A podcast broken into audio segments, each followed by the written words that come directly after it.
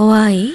水曜日歌うたい日月ゆこです。プロレスラー松山勘十郎です。怖い話の木原博勝です。はい。はいこの3人でね、はい今夜もお届けしますが。さあ、今日はどうしましょう、はい、もうね、お便りは本当たくさん来てるので、ありがとうございます。毎回ちょっと読んでいってね、あの、追いついていきたいと思うんですけど。はい秀樹さんもうすでにね、いつ持ってるじゃないですか。いいですか？はい。うんはい。長いので、うん。あの、あたり、ありがたいことなんですけども、はいあんまりに関係ないことがたくさん入ってて長いのでぜひとも簡潔にお願いしたいと思います。これから時々紹介する、あの、長いものは、ちょっとわかりやすく完結して、そのままいただいたものを読みたいのは山々なんですけれども。時、間もかけられてますからね、結。構、あの、応援メッセージとかも含まれていることが多いから、そういうのはねあの、ぜひ個人的に紹介させていただくね、お便りっていうのは。そうですね。はい割愛していただくとありがたいです。はいはいはい。まずは、えー、ラジオネーム、タンヤンさん。大安。タンヤン。タン、タン、ヤン。タンヤン。多分、うん私たちのイントネーションからいくと、タンヤン。タンヤン。ちゃいます？タンヤンさん。でしょおタンヤンああ、でもタンヤンいじゃないよねいそう、いそう、いそう、いそう。タンヤンさん。うんはい。はい、木原さん、勘次郎さん、伊藤篠彦さん、はじめまして。ありがとうございます。はいこんばんは初めてメールします。はい。はい。岡山県、おやか岡山県在住の長距離のトラックドライバーの方。ああ、それはそれは。なんとね、ポッドキャストで、2015年2月分よりダウンロードして、運転中に聞き続けて、やっと最新回まで追いつきました。おめでとう、ありがとうございます。ご愛聴ありがとうございます。あなたのような方のおかげで持っています。23万ダウンロード。イェイそうなんです。お三人さんの掛け合いを楽しく拝聴させていただいてます。ありがとうございます。はい。少し文章は割愛させていただきますが、はいえー早速ですが、私と友人の不思議な体験談をお送りします。うん。これは今から30年以上の前の話です。私が経験した不思議な話のあるうちの一つ。ん中2の夏頃、我が家の敷地内の隅に、昔大工さんで同居してた父方のおじいさんが私に離れの部屋を作ってくれました。ほうほうほう。中3の冬休み直前のある土曜のこと。部屋の明かりは黄色い豆電球だけにして、えー真夜中に当時好きだった深夜ラジオをボリュームをなるべく小さくして聞きながら、近くに住む友達が来るのを待ってました。うんその時の外は濃い霧に包まれ、2メートル先も見えないような状態だったそうです。うんうんうん。はい。当時は今と違って街灯も少なく、深夜1時ともなると、我が家の付近の裏通りの道は車も走っておらず、不気味なほど静まり返ってました。んしかし、いつもげ時間厳守だった友達が、その夜は約束の時間を過ぎても来なかったと。うん。すると遠くの方で赤ちゃんの泣き声が聞こえました。最初は一瞬、盛りのついた猫の鳴き声かな？とも思ったのですが、当時、6つ上の姉夫婦と1歳の長男が同居してたので、あ、これは赤ちゃんの泣き声だな、と直感しました。うんうん私は近所の赤ちゃんの夜泣きなのかなとも思ってましたが、その泣き声はなぜかだんだんと近づいてきます。そのスピードを例えるなら、大人がゆっくり歩くほどの速さだったと思います。うん。はい。えー、こんな真冬の夜中に赤ちゃん連れて霧の中を散歩？ありえんなと。うん、心の中では、あのー叫んで、叫びましたと。うん。で、怖くなった私は窓を閉めて、布団に頭から潜りました。うん。するとその鳴き声は部屋のすぐ横の道を通って、足音もないまま少しずつ遠くへ消えてきました。うん。あ、鳴き声だけがってことですね。うんはなあ離れの部屋の薄い壁なんで、人が歩いてたなら足音も聞こえるような場所だったみたいですね。うんうんはい。しばらく布団の中で心臓バクバクしてましたが、その後1時間ほど、ふん、もう一回いきます。その後1時間ほど布団にくるまって待ってたのですが、うん結局友達は来なかったんで、その夜はラジオを消して寝ることにしました。うん。そして翌日の午前中、昨夜来なかった友達から電話があって、うん。彼の話を聞いてびっくり。うん。彼は霧の中、自転車で時間通りに我が家に向かおうとした。うん。うん。そして家を出たところ、間もなくしてい前の方から迫り来る、姿の見えない赤ちゃんらしき泣き声とすれ違いそうになってお、怖くなって慌てて家に戻ったんです。ほ私、そのことを自分の母親に話しましたところ、母は不思議なこともあるんやね、とその場終わりました。う。うん。しかし、それから4、5日後、母が私にこんなことを尋ねてきました。うん。この間あんたが言ってた赤ちゃんの泣き声って土曜の夜中やったよね？うん、そうよ。と、俺が答えると、母は続けて、あ、そっか。実はね、〇〇さんとこの兄ちゃんにね、春頃赤ちゃんが生まれそう、生まれたやろ？うん。その赤ちゃん、土曜の夜に亡くなったって言うんよって。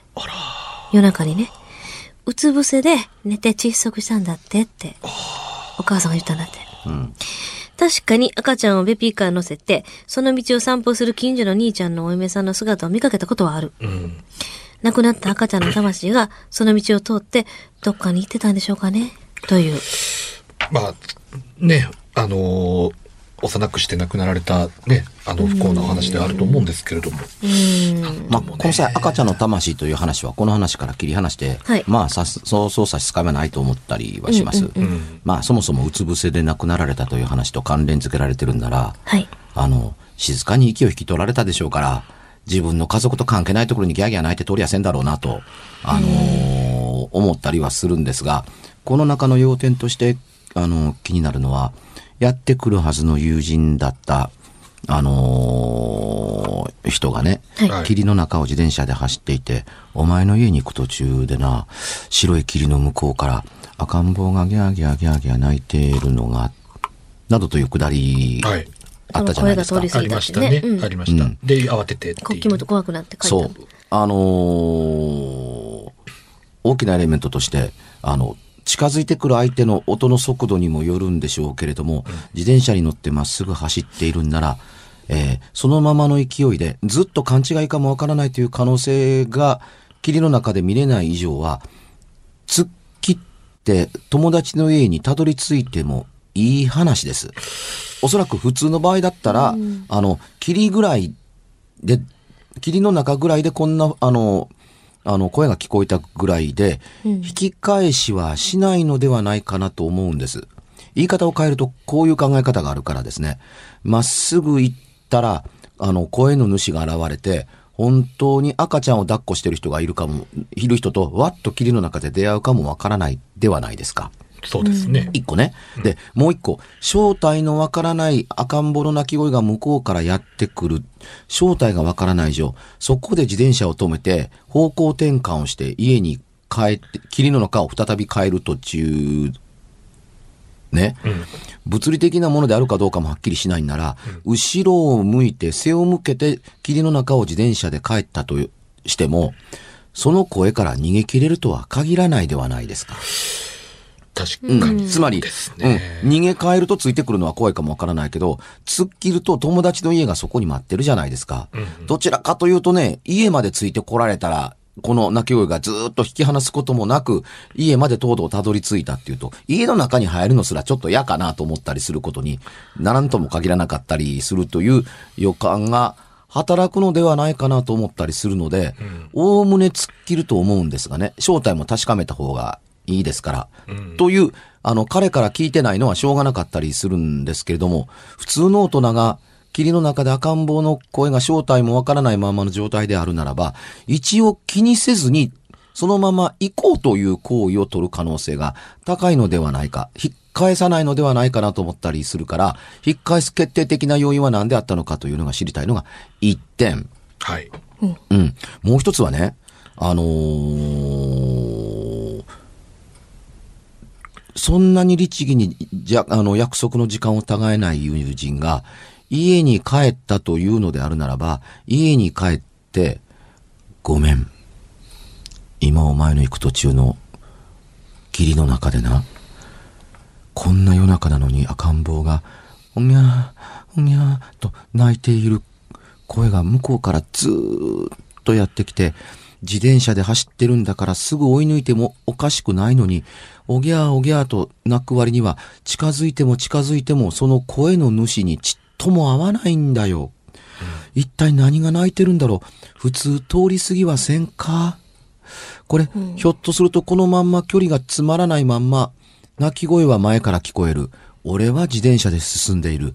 ちっとも距離が近づかないまんま、お前の家に着いてしまうのが怖くなって、などという説明がつくかつかんかはともかく、昨日の晩行けなくて今日、これから行く予定やったけども、やめとくわという連絡が入らないまんま、終わったりするもんなんですかね。というふうに。そんな律儀だったら行かれへん理由の電話ぐらいかかってけへんかな。待っててくれてるわけですから。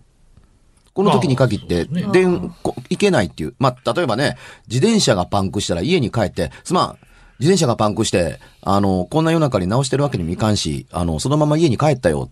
ごめんね。あの、治ったらまた今度行くっていう連絡はおそらく入れるでしょまあ言われてみりゃそうですね。うん。う。うん。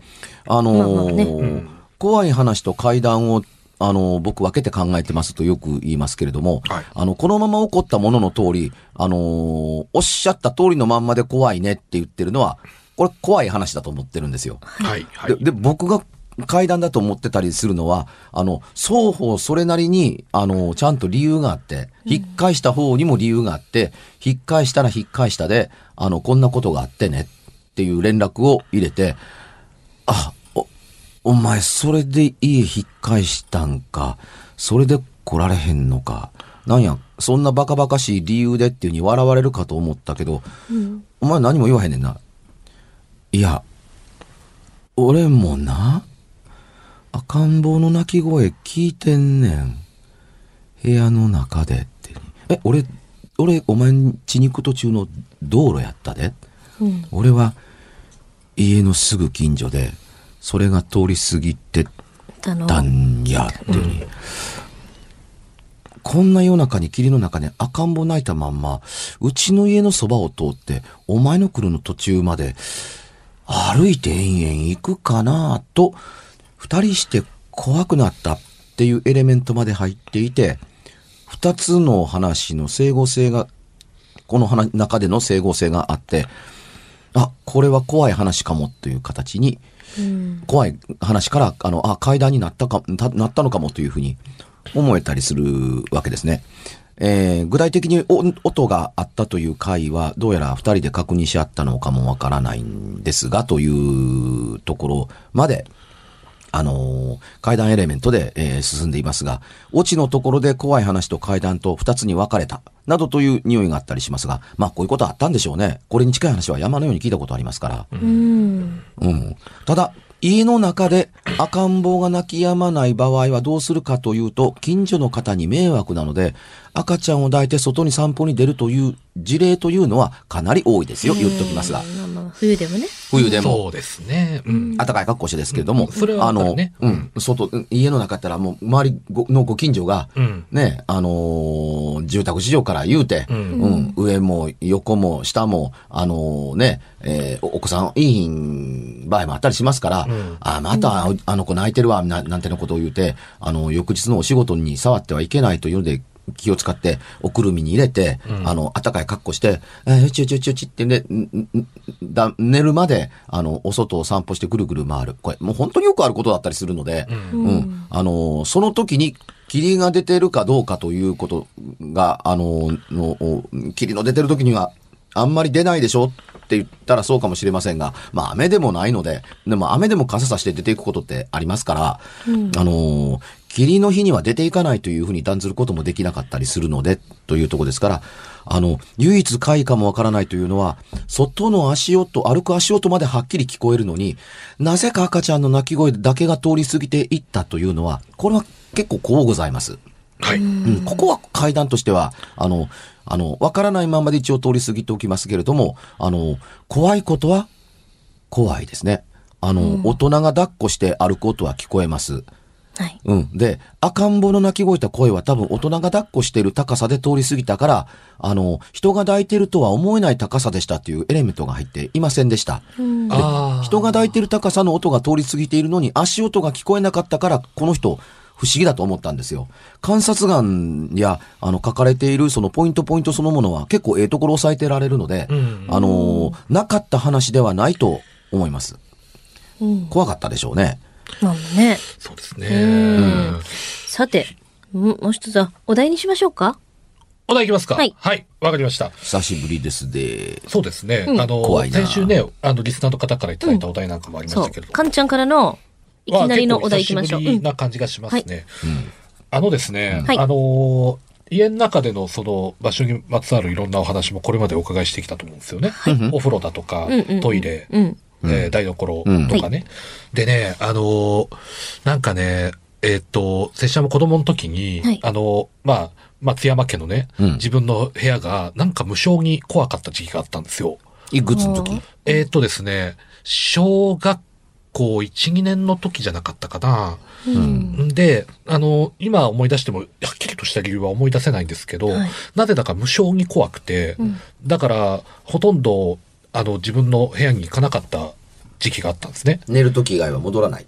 えーっと、寝るときは、寝るときも、その時は家族で一部屋で寝てたんですよね。うん。だから、なんか読みたい漫画を取りに行ってもすぐパッて、あの、こうまたみんなのいるところに戻るとか。で、あの、その中で、こう、ちょっと自分なりに分析したときに、あの、押し入れのようなものがありましてね。はいあのー怖いというのを考えたときに、あのあたりが、こう、こうちょっとイメージの中に浮かぶことが多かったような気がするんですよ。部屋の中の、こう、押し入れの部分。うん。うん。あのー中に何が入ってるっていうわけでもないんですけれども、なぜだか無性に怖かった記憶があるんですよね。なんかあれですね。まあ、たまたまかもしれませんけど。たまたまかもしれないですけど、合宿とかうん、あるじゃないですか。うん。とか、なんとか学校とか、あの、学校から行くなんか、林間うん学ぽいの校みたいな？とかの、たまたま押し入れとかの、押し入れって上と下に分かれてるじゃないですかうん。ですね。で真ん中なんかこう、なんて言うんですか？あの仕切りの。ありますね。うんこう、で一段。うん。遊んでこう入ってて、下に潜って、下の方の段に、うん。布団出してからね。うんで、パッて出ようと思って、その下の方の段の天井見たら、こんななんかお蓋が張ってたとか、おお。ありましたよ。なんか、そう考えたらやっぱ、押し入れって怖くないですか？なんか。ね。押し入れは怒られて閉じ込められた記憶があって、まあ怖かったというか、出して出してっていう世界であったりする怖さを僕は持ってますけれどもね。ね。でも、あのーうん。根拠のない怖さが部屋の中にある場合は、自分のテリトリーなので、おおむね原因を探します。で、原因に該当するものがなかった場合は、おおむね安心します。あの、それこそ、ああ、ああ、気のせいか、よかったっていうふうに。だって何にもないんだもん。うん。ということだったりするんですね。で、あの、闇雲に物事を怖がるということが、その日常空間の中で、もともとはなかったのに、突如起こり始めるが、起こり始めたとするならば、あのーよく説明、目に見えないからよく説明できないけれども、何か別のものがその場所に、あの、侵入してきて、その侵入してきたものの、あの、主張が、まるで、ここは俺の場所やから、と言わんばかりなものによくわからない神経が過敏あの過敏に反応して、なんかここにおったらいかんような気がするな、なんか気味が悪いなと思って出ていくということだったり、というふうにすれば説明しやすかったりはするんですが、あの、いずれにしてみてもそれは個人の感情が決めることで、物理的に何も起こっていなければ、恐れる根拠というのもはっきりしてなかったり、まあします。はい。うん。あだから、あのーおおむねこれをみんな、何アホなこと言ってんねん。気のせいやんかっていうふうに第三者は片付けたりします。これがね、証明できる物理的現象を伴ってくれたり、あのー音声が聞こえてくれたりすると、階段の領域に入るわけですね。で、それまでだと、あのー勘違いの領域に入れられたり、思い過ごしの領域に入れ入れられていて、うん。で、この思い、い、い、込みか、勘違いの領域なものを膨らませすぎると、話を怖そうにしてるだけの話で、ちっとも階段にはならない。で、これに、さらに、いや、昔こんなことがあってとか、お尻にかつてこんなものがあってだとか、えーね、その部屋とは全く関連性のないものが勝手に出てきました、などという話で、話をさらに膨らますと、これはこ怖、怖い話にす。怖くなるようなエレメントやアイテムが登場して、そっちの方に流れていくので、これ怖い話になっていって、えーこれを解釈する人間が現れて、それで話を落とされると、心霊話になったり、オカルト話になったりしていくわけですね。うん、この日の方向がこうでこんなのが現れるって言ったらより心霊的だし、うん、あの、そこにあるもののどうのこうのには、こういう曰くのあるものがあってどうのこうのなんてなことに結びつけられると、オカルト話になってたりうん。するわけですよ。うん。原因にそのジャンルの、あの、理由のメカニズムが埋められたものが登場してくると、別な話に、あっという間にシフトをしていきますが、階段だとか怖いと感じるもものという一番最初の原型って、あの、まあ、感じるところから始まるわけですね。いつもの部屋なのに、え、何かおかしいから怖くて入れない。怖くて居づらいと思い始める。幸い体の方が反応して、その正体が現れる前に部屋に入らないという防御行動を取ったから階段未満で終わってよかったね。というのが、勘十郎さんのお話だったのかもしれません。かもしれませんね。うん。で、多分ね、これと同じ考え方と話というのというのは、日常茶飯事にあると思うんですよ。それでね、これを後々その後で起こったことの説明の原因として結びつけてくるところで、ヘンテコリンの話の、あのー冒頭がこれに化けたりするわけですね。翌日こんなことがあってたとか、あの何日か後にこんなことがあって、思えば部屋の中でおかしかったという、これがね、あの、部屋から出てきて、ああしたこうしただとか、そもそも、あの、元に戻ったら、部屋も、あの、正常になってましたみたいな風に、あなって、その、後付けの材料にされる前哨戦みたいなことになっているのかも、あの、知りません。ただ、これを聞いてる、あの、リスナーの皆さんも、それぐらいのことはあったと思う、思うけれどもなと、あの、思ってて、しかも気にせずにやり過ごしたであろう。無理やり国気にせずにやり過ごしたであろうこと多かったりすると思うんですけど、それでいいのです。うん。何も起こっていないものを恐れる必要性は、あの、ないからというふうに。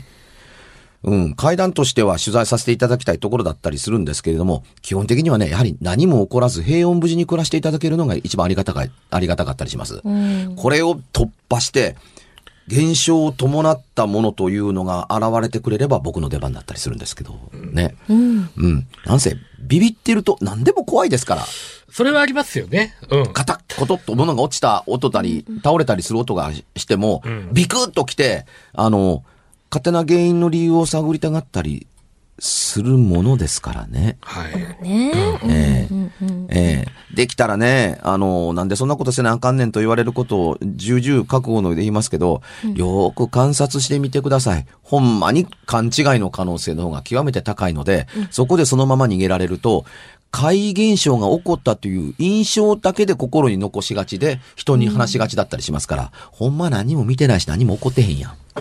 みたいなものだったりする。ええこの辺、ちゃんと、あの、区別して取材しておかないと、階段だらけになってしまいます。まあ、怖い話だらけと言った方がいいか。うんうんうんうんさあ、このあたりで告知いきますか？はい。はい。私の方は、えー先週もお話ししましたように、2月の、えー3大人のアニソンということで、ギターとデュオです。えー神戸は三宮サフィーロという場所でやります。あと、えー18日は、えー三振奏者、そしてピアノも弾きます。そして、えーシンガーソングライターの山崎淳さんが一緒に、えーやっているザ・ルーツというバンドと私のジョイントライブが痛みオールウェイズにてあります。その他の情報、またあの詳しい、えー情報は日月陽子で、えーぜひチェックしてください。はい。えー松山勘十郎はですね、はい現時点ではあの告知って特にないんですけれども、また急にあの何か試合やイベントなどが、あ出てくるでしょうねえ追加されることもありますので、うんはいえー松山勘十郎で検索するといろいろ出てきますので、アメーバブログ、フェイスブック、えーツイッター、もろもろ松山勘十郎から、えー目を離すなよ。はい。はい。えー私は現在、つくも階段第10夜、いよいよ最終巻となるべき百物語を現在執筆中でございます。えーなので、えー2月の18日の土曜日、東京新宿ロフトプラスワンと、翌週2月の25日、大阪総右衛門町ロフトプラスワンで、今年最最初の新耳袋オールナイトの、えー会談会をやります。新しい会談を引っ提げて、いよいよ最後の百物語に挑む本の執筆の最中の会談会ですので、ぜひともよろしくお願いしたいと思います。あの、ラジオとは一味も二味も違うことはお約束いたします。はい。ぜひ